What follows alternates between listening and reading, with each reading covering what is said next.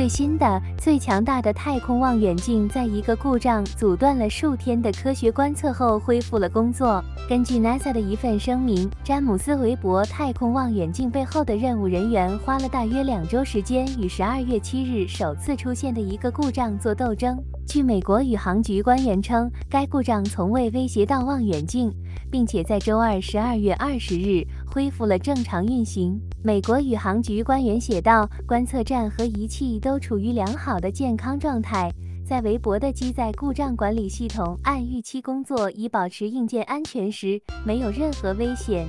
韦伯将于周日十二月二十五日在太空中度过一整年。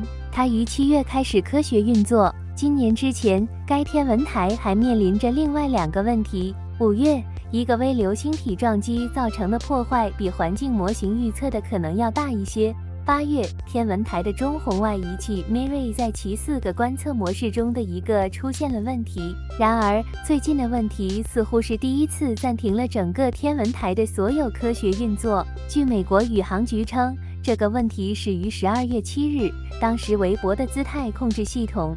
该系统使天文台免受太阳的影响，并能到达地球。出现了一个软件故障，这个故障使望远镜进入了安全模式。在这种状态下，航天器关闭了非必要的系统，并在等待工程师调查问题时，以稳定的配置蜷缩起来。美国宇航局的声明暗示，该天文台进入安全模式，并在随后的几天里多次从中恢复。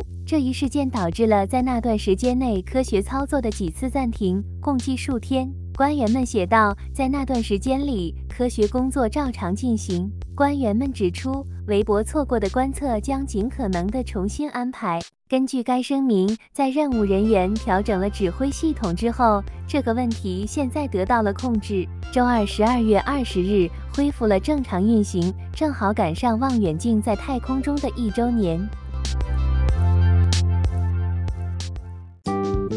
Thank you.